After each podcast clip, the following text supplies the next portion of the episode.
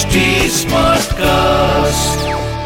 आप सुन रहे हैं एच डी स्मार्ट कास्ट और ये है फीवर एफ़ प्रोडक्शन बोलो साईं साईं राम बोलो जय जय शिरडी धाम यूरोप के एक सज्जन थे जो मुंबई में रहा करते थे। एक बार वो नाना साहेब व चंदोरकर से परिचय पत्र पाकर किसी विशेष कार्यवश शिरडी आए तो उन्हें शानदार तंबू में ठहरा दिया गया, जबकि वो श्री साईं बाबा के सामने शीश झुकाकर उनके कर कमलों का चुंबन करने के इच्छुक थे।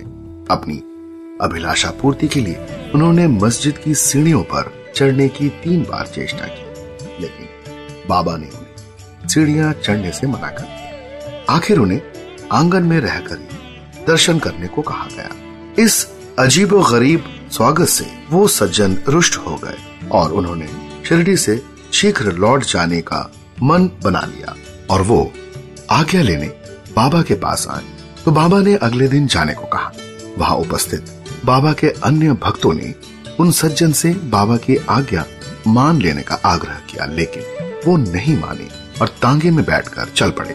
तभी तांगा सांवली बेहर तक ही पहुँचा होगा कि तभी सामने एक साइकिल सवार के आ जाने से घोड़े बिदक गए और तेज़ी से दौड़ने लगे।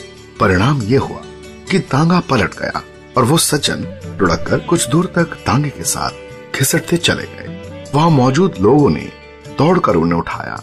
चोट अधिक आई थी। अतः उन्हें कोपर गाँव के अस्पताल में भर्ती करा दिया गया।